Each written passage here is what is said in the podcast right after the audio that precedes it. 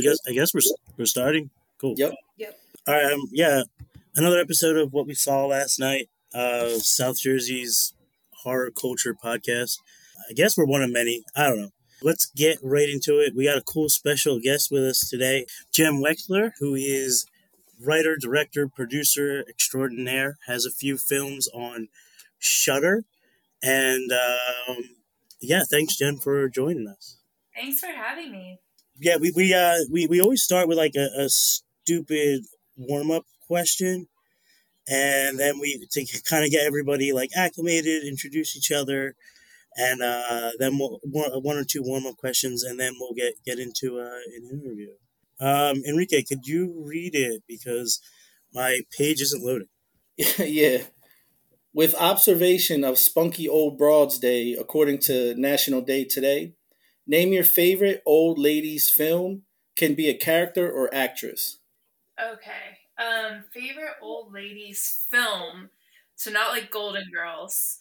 Um, uh, Gloria, John Cassavetes' Gloria, and she wasn't even old. She's probably like in her fifties, but I don't know. Back then, she was supposed to be this like old broad in the movie because whatever. Uh, Yeah. Um, I, I'll say Gloria. Okay. You, do you have any? So Pat, I, we didn't understand the question. So I, Yeah, I, like I, I I I, I yes, go go Julia, go. We'll just see what. I will say I I tried to plan ahead and research, but when I googled like older, I googled like elderly women in films or films starring elderly women, and every single one came up, and the actress was like fifty years old. Yeah. But I did come up with a couple. yeah, it's like I, I it's like J Lo and like Anne Right, and I'm Hathaway. It's like- like, come on now. J- well, how old's J Lo? J Lo's like 52, 53 years old. No, she hasn't aged in like twenty years. Yeah. Anyway, my answers were the taking of Deborah Logan Okay. and honorable mention Grey Gardens. Oh yeah. Totally. Oh, nice. So this is not my answer, but it's the answer I'm gonna give you. Hocus Pocus. Oh, good answer. Does that count? Are they wait? Of course guess- that counts. Bette Midler's not 27. Is, is she like the? She's not the main focus. She's She eight is- focus. All right, well, okay.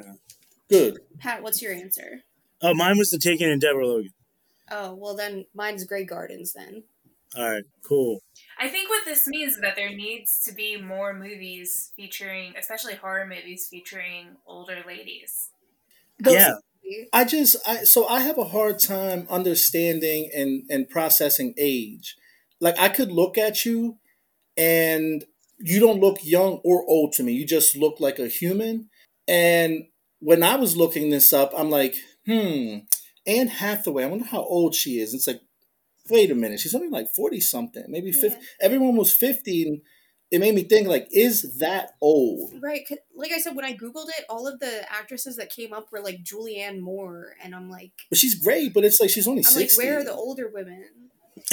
Yeah i Oh, think yeah. time time is just changing and it feels like what we used to perceive as old and I put that in quotes is just not old anymore and I think that's a good thing that like uh, I don't know, like it's a mix with probably like we're not drinking as much and just smoking as much as like so people don't look like they're aging as fast. So you have like I don't know how old Jennifer Aniston is, but you have Jennifer Aniston and J Lo and all, and they still look like they're thirty years old. It literally looks they look exactly like they looked in the nineties. It's incredible. Yeah, and that's it. Just I've always looked my age, which I don't know if that's a good thing or bad thing. And I see other people. I'm like, I don't understand like how old you are. And I knew J Lo was fifty, but I'm thinking like, is fifty old? Like fifty can't be old.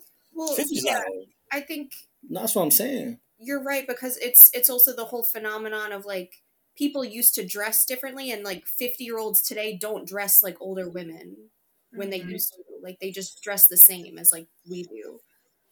I did think of another answer. This doesn't count, but it does. X because oh. it's about an older woman. Okay. She's played by Mia Goth, but she is an elderly woman. Personally, while I I love X and I think Mia Goth does an incredible performance in both roles, I think it would have been really cool to give an older actress that role. Like I want to see an Oh, older yeah. actress in that kind of role. Yeah. And like it it made sense for Pearl, but like I don't think they had that in mind when they made X, so I don't even know why they cast Mia Goth as her because they're not She, she wanted to. That's why she Yeah, was but- like, "I'm not doing this unless I can be like." She was very. She very much wanted to be the old lady. Yeah, Um, she's she's wild, but there was no reason to do that because like No. she wasn't playing the same character. She was playing two different characters in that movie, and then they reconciled it with Pearl. But anyway, that film is about an older woman. We'll count it. All right, all right. One more question, number two, and this because like a little kid, uh, one of the kids I worked with asked me it, and I didn't have an answer. You run into someone that has never seen a movie before. You recommend them two movies, and you can also convince them that one of them is a documentary. So, like, if you want to just mess with someone and have them believe something because they've lived under a rock or in a cult or something, and they emerge into your life, and you meet them at like a coffee shop, and they're like, "What's a movie?" What two would you recommend them see? I would say this is a person that's never seen any movie ever. Any. Okay, I would say Wizard of Oz because that's like that's like the first movie you see when you're a kid, and I would say um, Back to the Future Part Two as the documentary because that's what I feel like we live in sometimes. Nice. I also like the idea that they, they're going around thinking that DeLoreans are like time travel machines. Yeah. Can can I give you a fun fact? I just saw Wizard of Oz uh, for the first time Sunday, Saturday. Yeah, this weekend. And Whoa. yeah, yeah, I know, right? Because I, I forced him to watch it because he had never seen it before. And what do So- you think? so you know what? Interestingly enough, I, I the movie's not for me. I I believe that if you don't see certain movies when you're younger, they're just they, they just won't give you that same effect. Just like the original Halloween, it's like boring now, but if you watch the 2018, all the kids are like, "Wow, that was such a great movie." And I think Wizard of Oz does that, but I was amazed at like the transition of dull and dead and then you get into this new colorful world and this new adventure like i enjoyed the adventure i i, I like i i long ago used to paint so like i love colors and i love just brightness. I i hate lights but i hate like i love brightness when it comes to color so like that fascinated me. Um i thought it was great i, I understand why like now today i can understand why you said wizard of oz. Last week I would have probably scratched my head and been like, uh, I don't know what that means. also, another fun fact, and then I'll go on my, with my answer, but another fun fact people would ask me if I watched The Wizard of Oz before Sunday, and I would say yes. They're like, what did you think? And I would say, I love Michael Jackson. And they would tell me, no, that's The Wiz. And for years, I always thought that was The Wizard of Oz. That's so And funny. yep, here we are. So what's your what's So answers?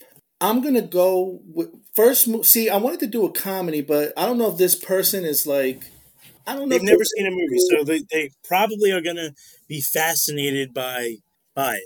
But do they know how to laugh? They're yeah, it's a regular person.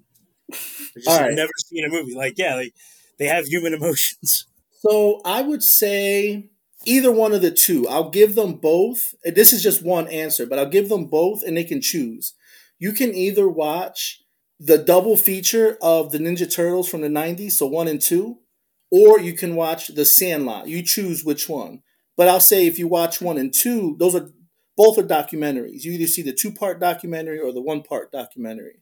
And the next movie would be also a choice, which I, that's definitely not what you asked, but it would it would also be a choice between do you know what fear is?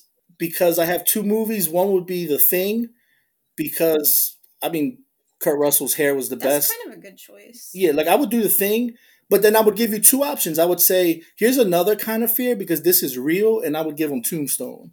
So you would have a choice between the Sandlot documentary or the Ninja Turtles documentary because in reality, no one's ever proved to me so they're not you real. pick one from the first two and one from the second two. You Yeah. can't mix and match. You can't watch like No.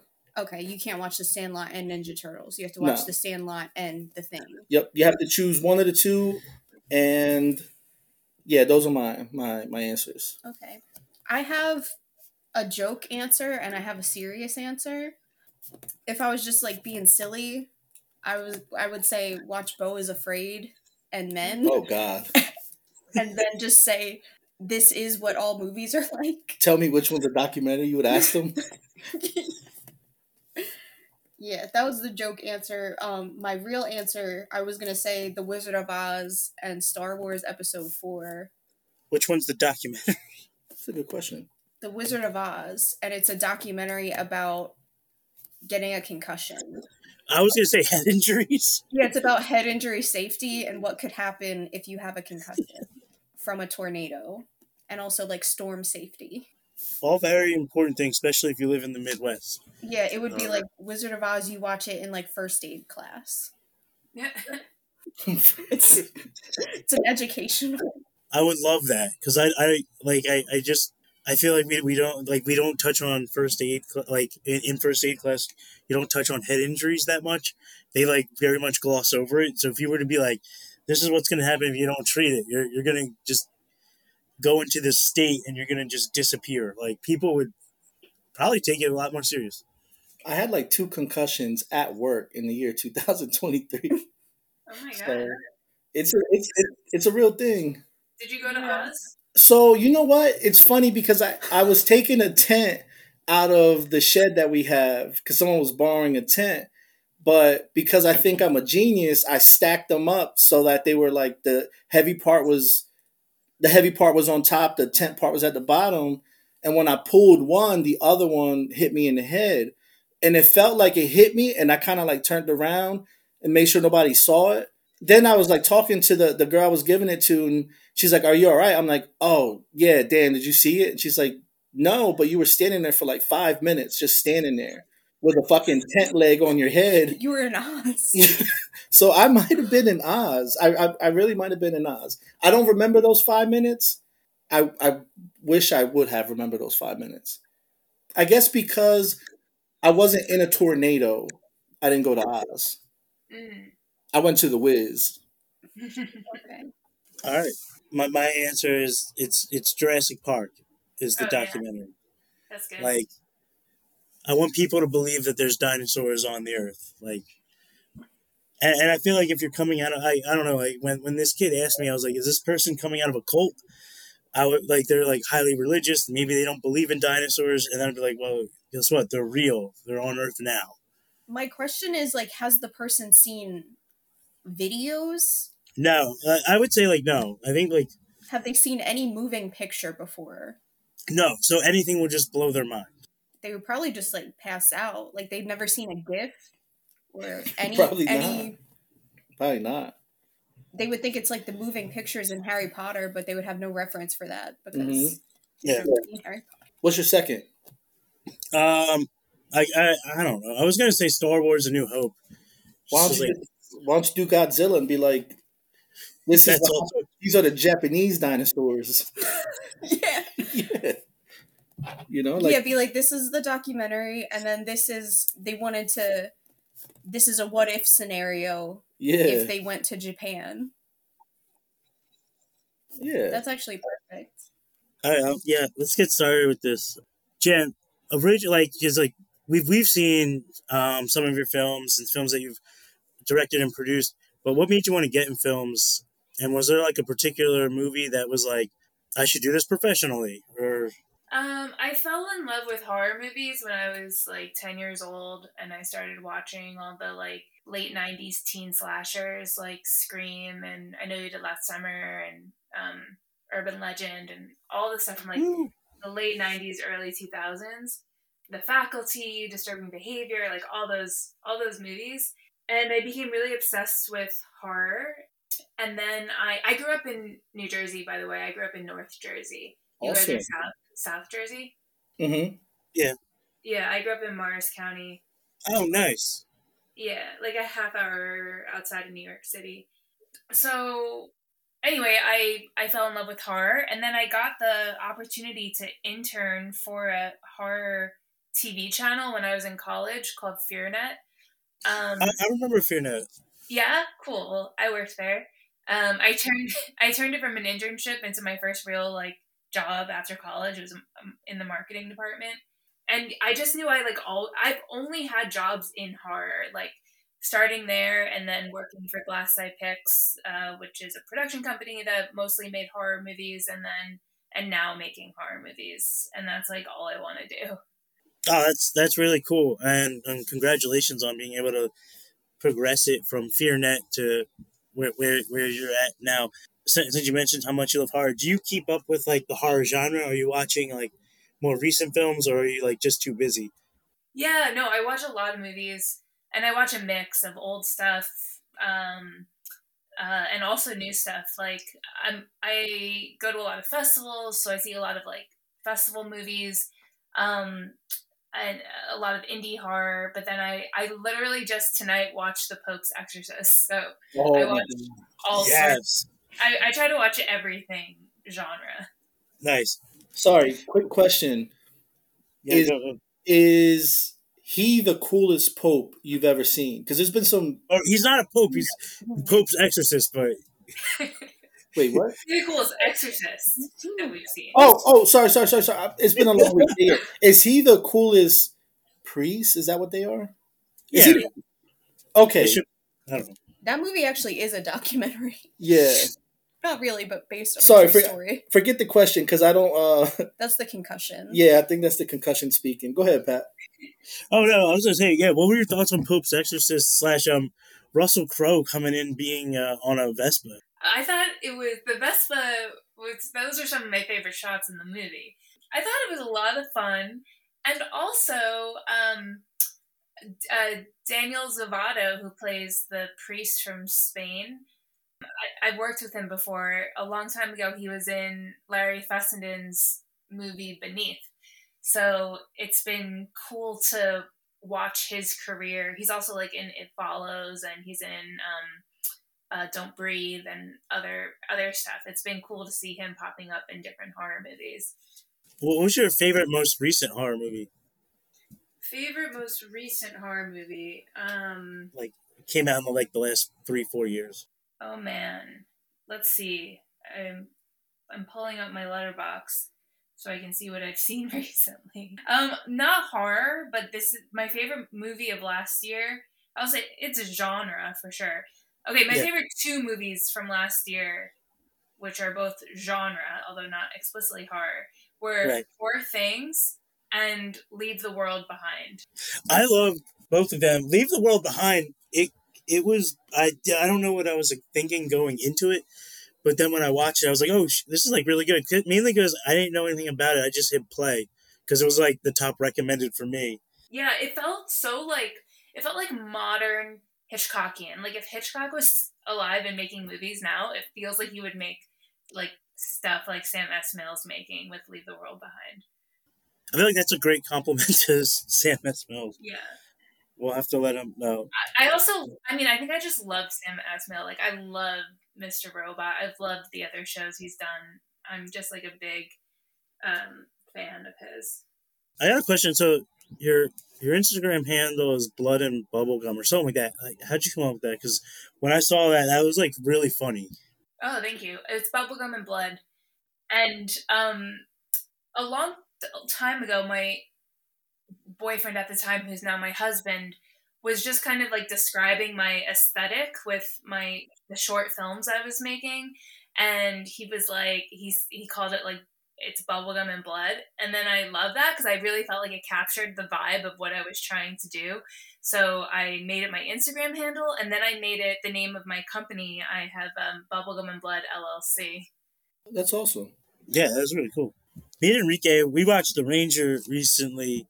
How did that like come about? Like we, we were talking, uh, me and Enrique, and it was like, what? How'd you choose like like why the w- woods how did like why was the ranger the killer like what was the process of like creating i guess the ranger so did you have like a traumatizing well first of all i've mostly lived in besides growing up in the suburbs i've mostly lived in cities and i i, I do fear nature but it, it originally came about i went to college at the university of the arts in philadelphia in center city philly and my uh, classmate wrote The Ranger as his um, thesis. We majored in screenwriting together, and he wrote the a, a version of The Ranger as his like senior thesis. And I was like, "Yo, this script is awesome! Like, I just really like the concept of punks versus park ranger. I thought that was really smart. it felt like something that like should have already been made in the 80s and i was like i hope that you get an a on this project it's really good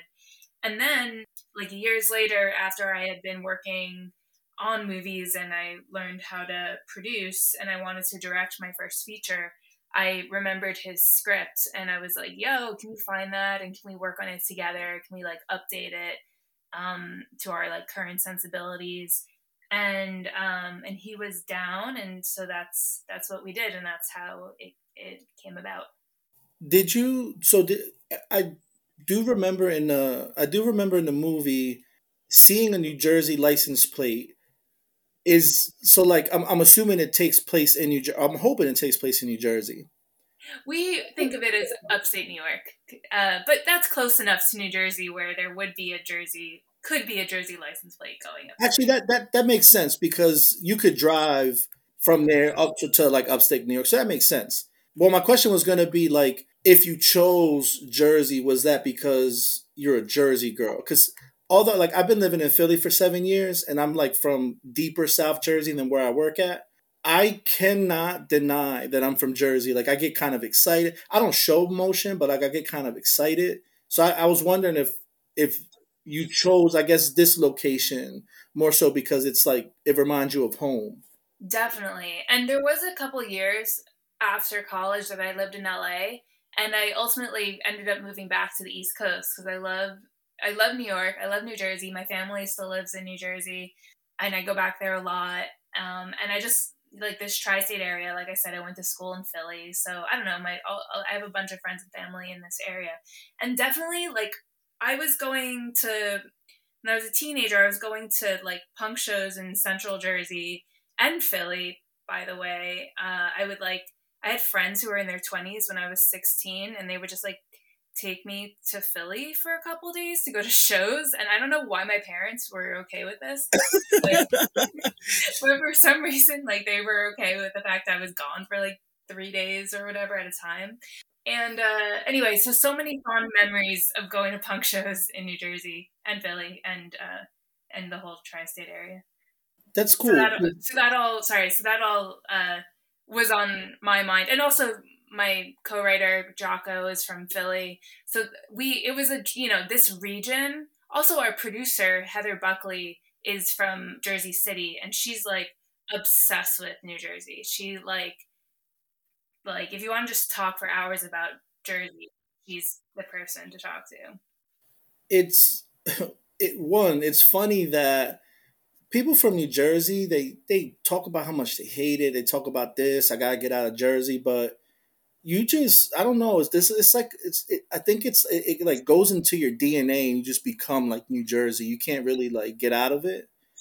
I think that's and and and it's always cool when you see New Jersey. Like I, I grew up in a small town named Bridgeton, way way way closer to the to the shore to Atlantic City. So it's like more. It's like an hour from Philly, and there's nothing going on there. There's like, you know, it's it's like a dead town, but there is a movie on Tubi that was filmed there, and I, the movie was pretty bad, but I loved every bit of it because of the fact that it's from Bridgeton, and like I saw the old Rose's Pizzeria, and uh, I I saw my mom's house, like where my where, where we grew up at. So it was it was cool, but kind of touching back up on the 90s, this was one, one thing that I really loved about the Ranger. And I, I always say it to Pat and Julia and anybody that's uh, willing to listen is teenagers don't exist anymore. Like that punk teenager, they, they just don't exist anymore. And when you try to explain it to, to someone younger, how like being a teenager in like the 90s and like the early 2000s, it started to die off in the early 2000s but like being a teenager in the 90s like you were a little punk you know? Yeah. Like the, the, ninja turtle movies is the closest thing to basically like the first Ninja Turtle movie is the closest thing to showing you what that teenage punk was, you know, because it it you know they had the, the part and for anyone that doesn't know what the movie how the movie was, it's it has the part where Shredder's recruiting a bunch of punk teenagers, and they're smoking they're smoking cigarettes and and and what's his name? Um, Sam Rockwell's like menthol or non, you know, it's like they're skateboarding and they're doing tags and they're playing arcade games like that teenager doesn't exist anymore. And i don't i don't think teenagers do exist anymore.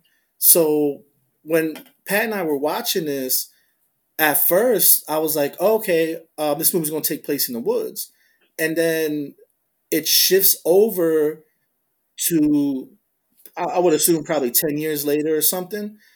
And i said wait a minute is this a recent movie or does this take place in the 90s because i was like this is you know I, I don't know if this exists so i started to get that like feeling of what it was to like be in the 90s and that's the one thing i really love because it's like you portrayed the punk teenager so perfect and now that i know that i used to go to you know a bunch of punk shows it's you like you can't mess it up. Like you know what it is.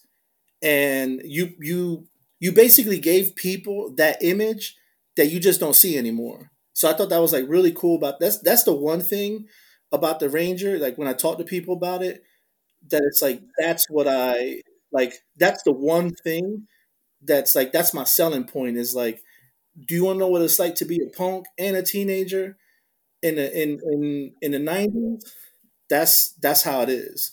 Yay! I'm so glad to hear all of that. That's amazing. I'm glad that I that, that experience like was resonating for you. It it hit home so much because I so I was a teenager in 2000. Well, like 2003.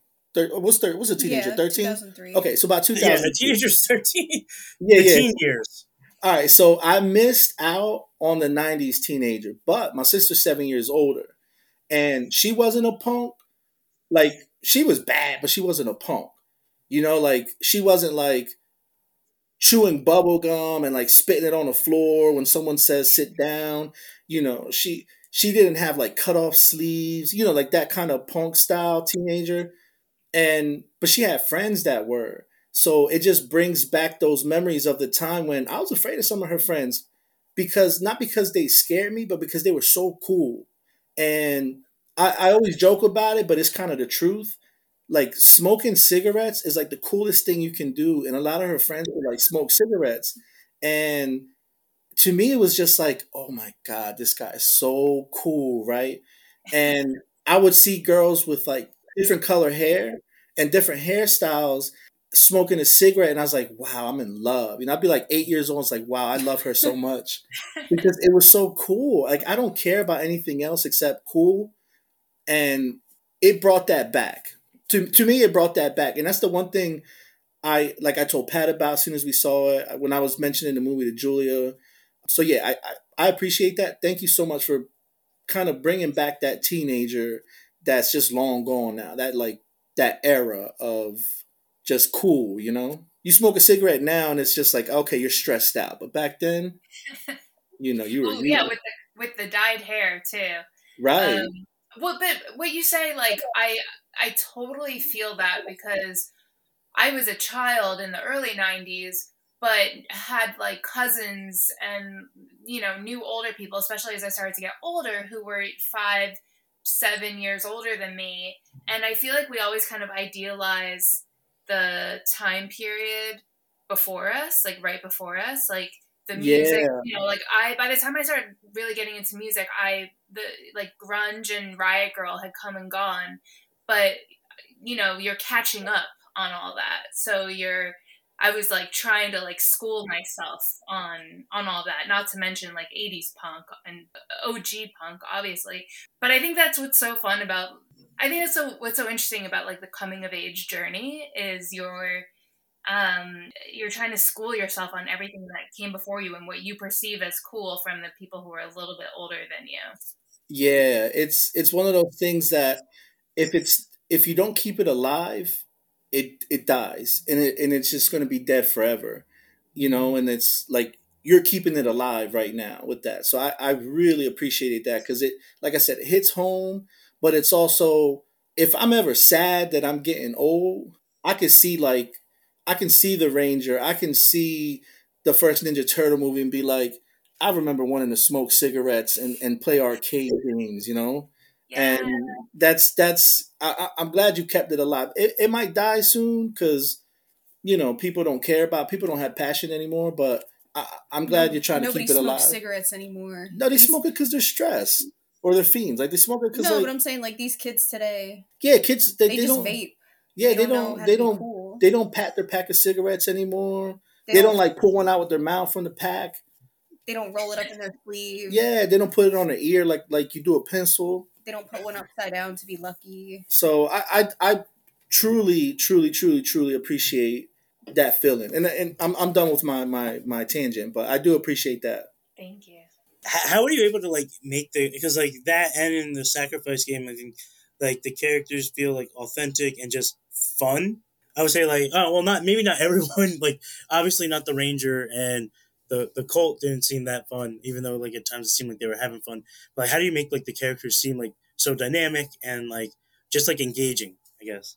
Um, I think that's what we're bat. We're like trying. That's the challenge at every every stage of the process. You know, we're like on from a script level, we're trying to write quirky dialogue and um and we're we're hopeful that we can make that come across and then when we are on set, really the main thing for me is I want everyone to feel like a family.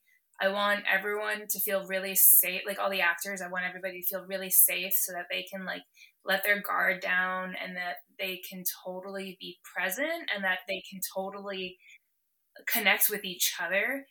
And that kind of ranges from like doing little exercises beforehand, like in rehearsal, to get people uh, close with each other.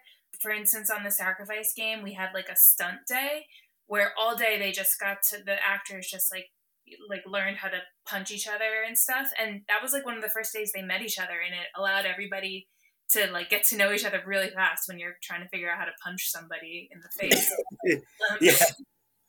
and um and i just keep a lot of like open communication. And that also goes like for the crew. Like i want everybody to feel like like a family. Like we're all there making a movie together and just keep an open dialogue.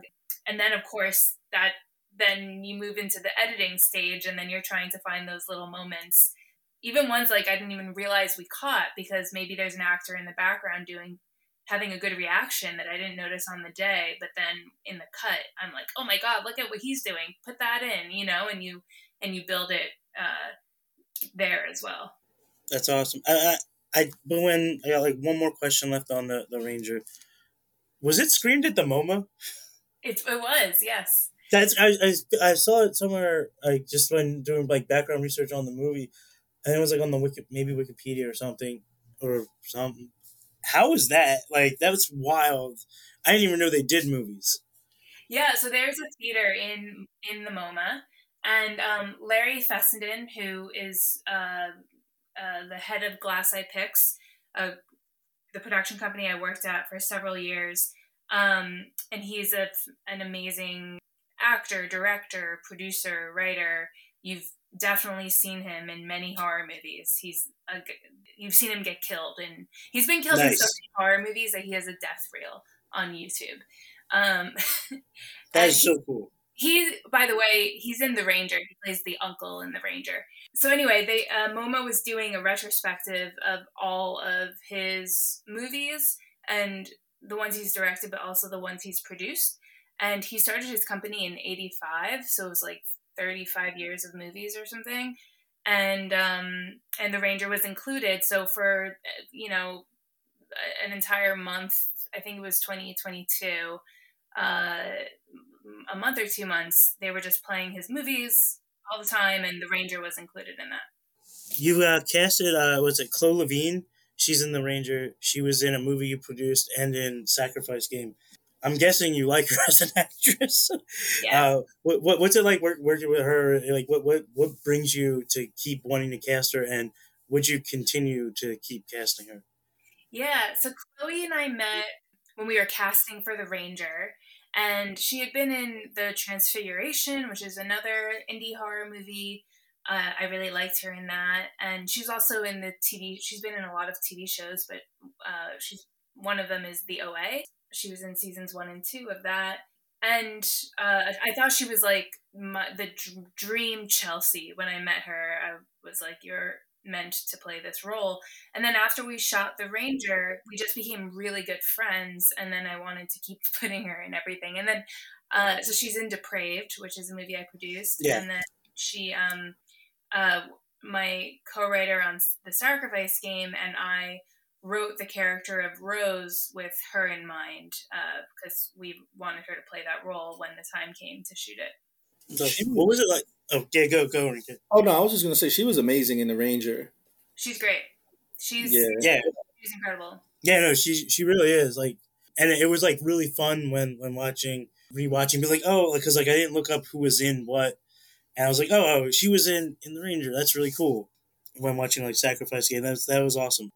So like you're going into the Sacrifice Game, and and like you've got some movies under your belt so like do you did you go in feeling like more confident than you did going into um like say like the ranger like do you feel like like you're going in as like a writer director producer you have all these duties and, and like do you just feel like now that you've had some movies under your belt like your like craft is like growing? Yeah definitely and i think that that's what's so important about experience like you don't get experience making movies unless you're making movies. And that goes for anybody. You can do as much film theory as you want. You could watch as many movies as you want. You can watch as many YouTube tutorials as you want, or take classes or read books or whatever. But there's nothing like on the ground experience um, and being in it. And that, when you're doing that, it literally feels, for me, I like to talk about it like it feels like someone's drilled a hole in my brain and they're just like pouring information into my skull. So all of these experience, you know, when you're shooting, you're we're only shooting for like a month on these indie movies, right? But that in that month, the every experience is like resonating in an insane way, like at a, the magnitude that most months, you know, go by yeah, unless you're having a crazy situation like they're not gonna like sit with you. But anyway production just like stays with you for so long afterwards. So the ranger my first movie as a director that was its own experience and learned a lot there. And the sacrifice game it was really cool because i had a, a, really incredible support system on the sacrifice game. Um, we shot in canada. We had uh, awesome producers. The producers on The Ranger were also great. It's just that the Sacrifice game was a bigger situation. We had a union crew. Uh, we had like a 75 person crew. So it was just uh, at a bigger scale. Uh, the Ranger was great because it felt like a bunch of friends making a movie in the woods. And the Sacrifice game was like, just felt like the next uh, step up in terms of size. What was a day like for you? Because, like, you're doing everything, you're only there for a short period of time it had to have been like an action packed day. yeah, every day was was very action packed. Um, they're long. You're going on, you're shooting on very little sleep, um, especially because a lot of that, uh, both of those shoots were night shoots, and I have a really hard time sleeping during the day in general. So during night shoots, I end up getting like two or three hours of sleep, and then I, you know, you have to come back and and then shoot another twelve hour a day. So, but you you kind of learn and and are able to roll with it. I will say, what's really hard when you're a director, uh, you you come in and you do these shoots for like a month at a time and then you go into post production or you start writing your next project so they're only kind of like a couple weeks at a time that you have to rev yourself up for it. But production crews have to like this is what they do all the time. They have to work with these insane schedules all the time. So it is really important that everybody recognizes that and then you're tr- you try to build the schedule so that people are able to get home in a in a fair way and and and not be driven by these extreme hours.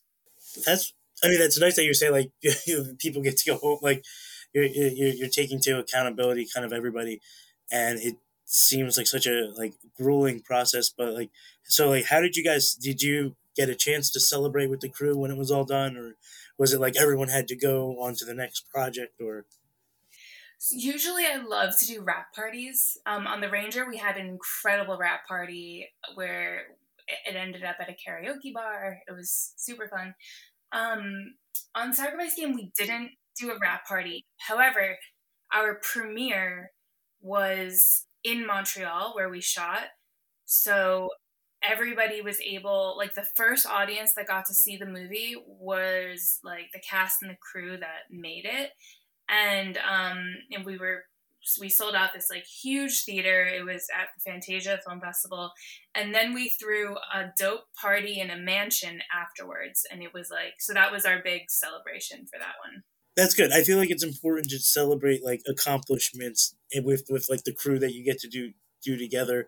Like we had a Joe Bandelli on who did uh, he produced um, uh, Hell House, and he was saying how like sometimes they don't get to like celebrate together, and like he kind of like hates that. Yeah, you got to celebrate. Yeah, no, no. Like, what's the point if you're not going to at least enjoy the the work that you guys do? When when watching the sacrifice game, there's a lot going on. I mean, like it's easy to follow, but like how how did you choose like the storylines? Because you've got like the Manson family. Well, I don't want to say like the Manson family, but like you've got this like killer cult. You got like a boarding home school that kind of reminded me of the holdovers, mainly because I, I saw the holdovers before that. So like you got like demons and and a lot going on. So like how how did you choose? Yeah, it's so interesting that it's funny you mentioned the holdovers. I wrote this I wrote the sacrifice game, the first draft of it in 2013, and that was like a lot of the big parts of it were were discovered there. So that was like Manson, you know, Manson esque killers, home invasion at this boarding school, and the girls have to survive the night, and it takes place on Christmas. It was like a lot of those big ideas, and then um, just time and and me like growing and learning. Like it took the time that it took.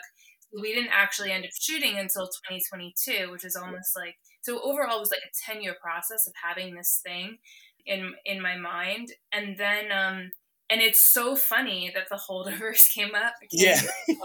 in the same season and i was like i love alexander payne like movies. Election is one of my favorite movies of all time. And it was so cool to see like oh this what does another filmmaker do with a similar concept? It goes in a very different direction. Yeah. Um but yeah, it's just interesting the way uh, the universe works. I want to believe that they're in the same like cinematic universe. I, I love it. Yeah, yeah, the holdover school is just like a, you know thirty miles west. Nice. I, I would love that. Like you know, it's like in, in, in the same universe you got Paul Giamatti like with a kid in Boston, and then other people are fighting a demon. yes. Same situation. One's like there's the stakes are much higher. Totally different yeah. different stakes. Yeah, yeah, different stakes. But like I don't know, I don't know. It was just such a such a fun movie. Um, what inspired the demon part? So originally, so, okay, so spoilers. Anybody listening, we're gonna talk spoilers.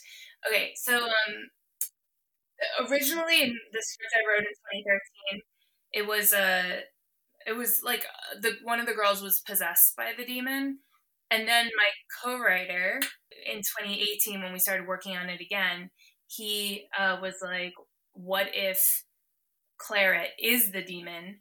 And when he said that, I was like, "Oh my god, you just made this whole thing. You just elevated this whole thing." Sometimes the, one of the most magical things about writing is when you when there's an idea, like a small idea that just changes everything. Like it just elevates everything. It just twists everything to a whole different level. And that was one of those ideas because then I was looking at every single one of her scenes differently and suddenly she became um she just had um more intention and autonomy and she had a goal and she was trying to escape this school and that so the details of the backstory and the ritual like we had those things but they really started to become fleshed out once we had that big um, midpoint twist of Claire's the demon. So, quick question that just came up in my head: Is it safe to say Claire was the good guy in this movie? it depends on you as the viewer. Well, they everyone thinks that I love the devil. I just appreciate his work in horror movies, Yeah. but she was kind of nice, you know. I don't know, maybe maybe I interpret nice differently, but she wasn't like mean or anything, you know. we personally love thinking of her as like the demon as the hero but you know it, it, i think it really depends on on who you are as a person and and your background and what you think of these kinds of things Yeah, I mean, it can't be the cult. They definitely aren't the hero. I guess like the the one member maybe might be like he had he's shown some I guess heroism. Neither You can't like was um. the big guy who was guarding. I wouldn't say he was. I wouldn't say he showed heroism. He just I wouldn't say heroism. He was just. It seemed like he was stressed out. I don't know. Maybe I'm thinking like defiant. he was going through it. Like he was struggling um, for a large portion of the movie. I just, I just really, I don't know. I, I, so I saw it once with Pat, and then Pat said, "Oh, let's let's watch Sacrifice Game," and for some reason I never pay attention to anything, so I didn't even know that was the movie I watched like a week or two before. So I, I re- also know like it was like a month, month and a half. But yeah, and then when when we rewatched it, I I I said, "Oh," because I, I already knew what happened, and I said, you know, to myself, she's kind of the hero. She saved basically herself. So maybe that's selfish, but she also saved what was her name, Samantha. Mhm. She also saved Samantha because she was the devil, unless I remember incorrectly. But she was the devil when she let her escape. yeah She was. That's what I'm saying. The devil gets a bad like he gets a bad rep, but I don't know, man. He he he was the hero here. i Yeah. mean i agree with you personally how would you handle it? Like like you're in a situation where you you have a, a new friend and then you find out that they are actually the devil and they how how would you handle that situation? how would i handle it Yeah. Um, I mean, I I wrote it. I wrote it from a place of having these intense um, female friendships and like loving the person so much and thinking they were so cool, but they knew they knew some like specifically the friendships I'm thinking of. They were the girls were like a little older than me. They were a little cooler than me. They knew things I didn't quite know yet. So that all totally. So I would have done exactly what Samantha did, which oh, I Oh, would be nice. like, I'll follow you anywhere. Like, be my best friend. Oh yeah, I'd be I'd be hands down. I'd be friend. You were my so you you mean to tell me you're the devil and you wanted to be cool with me? Like that's that's pretty cool, you know. yeah. It it honestly doesn't get cooler than that. Like I do have another question, and this is more of a this is more of just like a curiosity thing that I, I always have it. And again, as I said earlier, I I love the Devil's resume when it comes to just horror in general. I mean, he's they've written books about him. You know, they've made movies about just a him. Just a few, you know, just a few of his uh, achievements, and you know, they've been fighting the devil for years. So I I I wonder because in nothing in nothing that I've ever seen or read or heard or that I get this answer, but it's like why why do demons when when they're possessed like it, it because it was part of the movie why do demons when they possess someone why do they contort the body why you know like why why is their body always Maybe you can't see me but like why is their body always doing this Um, I think that was a thing, and I, I don't know this to be true. Maybe somebody listening knows the real origin of this, but I think it became very popularized with The Exorcist and uh, and Regan's body contorting in weird ways in The Exorcist, and I think that that's set in pop culture this idea of little girls in nightgowns possessed by a demon and their bodies contorting in weird ways and personally and then there's like an old older priest guy who's you know um Yeah. them and saying his magical prayers to save them and personally, that's what excited me about this, and that's why that's part of the reason why we have that dance sequence in there. I wanted to like embrace that trope, but spin it and have have it become a like symbol of uh, empowerment. Because it wasn't like some movies they exaggerate the that part of the contorting the body, and it just it, I I just I never I never understood, and as a kid it was funny to me because it was like it's like trying to fit in the pants that don't fit.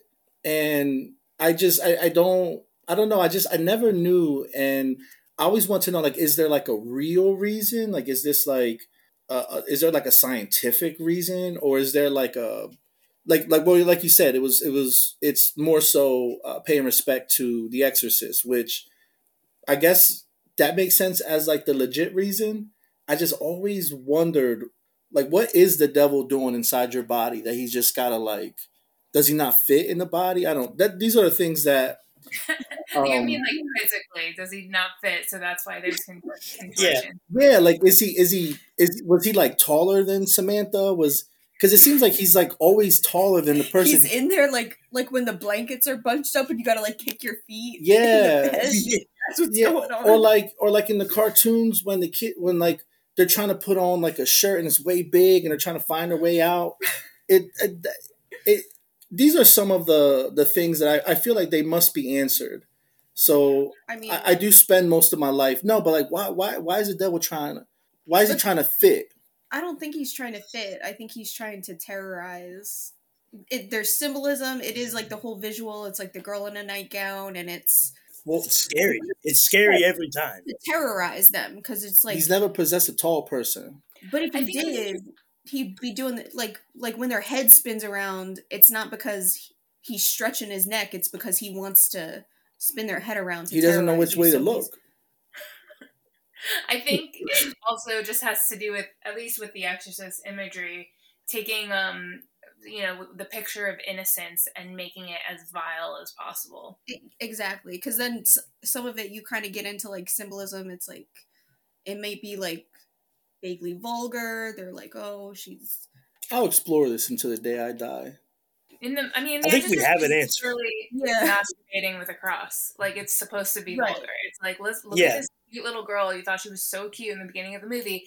Now we're gonna have her masturbate with a cross and vomit and have her head spin around. Like, you know what I mean? They want it's like the devil does is doing the worst thing possible to this sweet angelic child. Okay. Exactly. Yeah. I just think he's a he's a silly man, but you think you think it's like when you put on a pair of footy pajamas that are a little bit too small for you, and you're trying to stretch them? That's Pretty what, like kind of like that, yeah. On? Well, that's a theory. Yeah, I was just I was just curious. It's it's something I ask a lot of people because it's just I'm really curious and I see it, and I, I did like that it was you know part of like a dance sequence. Like it wasn't ridiculously exaggerated, which that's fun too. But sometimes it's not like the time nor the place. And she wasn't the kind of she wasn't trying to come off as scary. She's just like I feel like this devil was kind of like nice. You know, he wasn't trying to really do much and that's a good thing. Like you don't you don't always have to be like an asshole. You know, you can possess somebody, but just you know, you just want to get out. I guess I don't know. Sorry, I that, sorry I, I um was just curious. Yeah, our demon just wants freedom. She just wants to get the fuck out of that school. Yeah, and it's like I I can't imagine being in a school like the logistics of like you're trapped in a school for for like ever. That that's that's hell. But like, it's yeah. like the demon's so relatable, you know, because you're trying to get the fuck out of school every day, and he's been there for years. Like, he's been there for at least more than twelve years. Oh yeah, so, since the eighteen hundreds. Like, think about yeah, it. Yeah, like it's we, a very long. We suffered. yeah, he's he, he suffered. Like, we suffered kindergarten through 12th grade. This guy suffered 200 years in a school. He's heard the same thing over and over. Yeah. So I think the devil was the victim in this movie. I agree. Yeah, victim and hero, victim turned hero, which is, I think that's what makes it like so much fun. Like there's like there's a lot going on, but the way it's paced makes the and that, that's like credit to you and the and the, the the crew. You paced the movie in a way that we could watch it and enjoy it and take in a million things going on, and it was fun. Thank you. Would you consider this a, a Christmas horror movie? Definitely. All right, great. Because like, I, when I my sister was like, I don't know if I would consider. I was like, she was like, not everything that takes place during Christmas is. I was like, I think it is a Christmas horror movie. Like, I agree that in in general, just because a movie takes place during the Christmas holidays doesn't necessarily make it a Christmas movie. But if one considers The Holdovers a Christmas movie, I would say The Sacrifice Game is also a Christmas movie because Christmas, as in The Holdovers, by the way, is part of what instigates the plot of the movie. You know, it's Christmas break, everybody's going home. Everything is like, you know, moment after moment, scene after scene, Christmas is involved some way, whether it's the Christmas dinner or it's the Christmas gifts, giving the Christmas gifts, uh, opening the Christmas gifts, or like this, the design of the movie includes Christmas. Like there's winter, like there's snow. Winter, the songs "I'll Be Home for Christmas" at like any what it does not have, and this is quite intentional, it doesn't have Santa mythology. But you don't need Santa mythology to make something a Christmas movie. It's not a Santa movie, but it is a Christmas movie. I feel like they had on even like they even had on like Christmas clothing. It felt like Samantha yeah. and Clara. It, it gave off like Christmas pajama vibes. Yeah, yeah, like a very cozy attire that would be like fitting for for Christmas. I have a question. What, what do you got coming? Like, do you have anything coming up that we should be on the lookout for?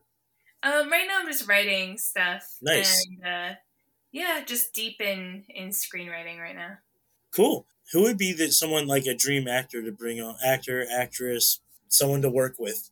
Well, Paul Giamatti said that he wants to make horror movies. So right now he is my current dream movie star to work with that would that would be something you could be like, hey, well, I already made the holdovers the horror movie.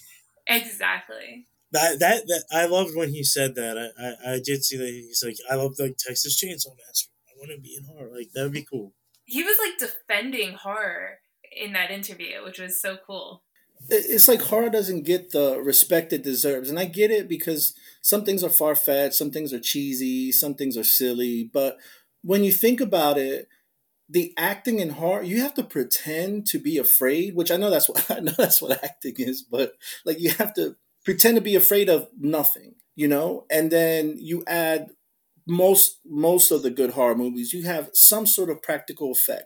You have some sort of makeup or mask and all of these things. It's not like it's an easy thing to do, but because it's so silly, it's horror. You usually have like actors that aren't really known and they might do the same kind of movie. So like people kind of pass it off as like, okay, yeah, well, you know, whatever. But horror has a lot, like there's a lot of just creativity in horror, even remakes sometimes, as goofy as some can be. Even remakes, like you're taking, how can I scare you today? How can I use technology advancements to upgrade you know maybe make it darker. Maybe like the the 2018 halloween movies they were they felt darker. Like the the original halloween for some reason it felt lighter and, and like light wise and the new one they were they were dark you know and and it it's like how can i make you afraid in today's standards? So like there's a lot and horror just kind of gets like ah, it's, it's, it's, it's, like go sit at the kids' table when really it should you should take account of like the practical effects. You should take account of like some of the creative kills. You know, maybe you're not a gore type of person, but you know, there's movies where there's no gore. It's just you know maybe there's maybe there is killing, but it's a different kind. It, it just I don't know. It, it has this weird like go go over there real quick kind of feeling when people t- so seeing him kind of defend horror and seeing some people defend horror is like it's really cool yeah uh, real quick my last question for you is How would you feel like like just given that there's so there's with the advent of like Shudder and streaming and um, such passionate horror fans, um, how do you feel like the direction of the genre of like is going? I think that there's more ability uh, for more uh, filmmakers to be making their movies now than ever before. And it's awesome that Shudder has been um, able to support so many uh, horror filmmakers with their with their movies and their premieres. I think the industry as a whole is kind of in a weird moment right now because of the strikes and now more you know the threat of more upcoming strikes and obviously before that covid. And i'm not saying anything like i'm 100% for uh, the strikes but i just mean um, it feels like projects haven't been moving. We're not quite back at the like business as usual in the way that it was at, at some point. I don't know. We keep having these big work stoppages. So anyway that's a really i'm not sure if i answered your question no no and it's it does i mean some questions don't even have answers so but i'm excited for um for all all of the cool horror that we've gotten to see over the past few years and all the cool horror that i'm sure is coming down the line I think that's like a nice button end um because like I'm out of questions. Does anyone else have anything to say? Oh yeah, no, I was just gonna ask a quick question. Is there a cameo of Jenn Wexler, or will there ever be one? Like cameo, like the website. Like, like no, yeah. like in no. movies. No, no. I was no, like, no, I've never gone on cameo ever. Maybe. Like, will knows? you ever be in a movie? Like, do do you think it'd be cool to like like a Stephen King situation. Yeah, or like how Stan Lee would be in all of his in all of the Marvel movies. Like, would you ever sneak yourself into to a movie? Uh, to be determined. I haven't felt the drive to do that yet. Um, however, my parents are in most of my movies. Really? Um, my parents love being extras in my movies. In the oh, that's so nice in the sacrifice game, there's a couple Christmas carolers in the very beginning, and they're in the Christmas caroler group. In the Ranger, my dad plays a cop, where the cops come into the club and they're like shutting the club down. He's one of the cops, and then they're also they're also in some of the movies that I produced. So I can say for sure that I'll keep putting them in my movies. I just wanted to say before we end, I wanted to shout out a movie we didn't mention, but you were a producer on the movie Darling. Yeah. And that's just like one of my favorite films. Like I love it so much. I don't know if you two have seen it. No, it was on our list of movies to see. It's so good. Darling was one of the first movies I produced, and um, and Mickey Keating, who directed it, is an incredible director and a very good friend. And uh, he's made, if you haven't seen his other films, he's made a lot of really cool movies I would highly recommend you check out, including Off Season, which is one of his more recent ones. Oh, I've, I have seen Off Season. Cool. I it's like that. Really, that. That was really good. Yeah, his like aesthetic and style are so cool. Yeah, I really love the style of that movie. I love movies that have chapters. yeah, I always love that. Yeah, Darling certainly has chapters. Awesome! Thanks so much for um, coming on. This was a blast, and a lot of fun. Thank you, and uh, can't wait to see uh, whatever it is you're writing because we've enjoyed it. Thank you guys so much for having me on. This was so fun. Thanks a lot. Yeah, thanks for coming on. All right.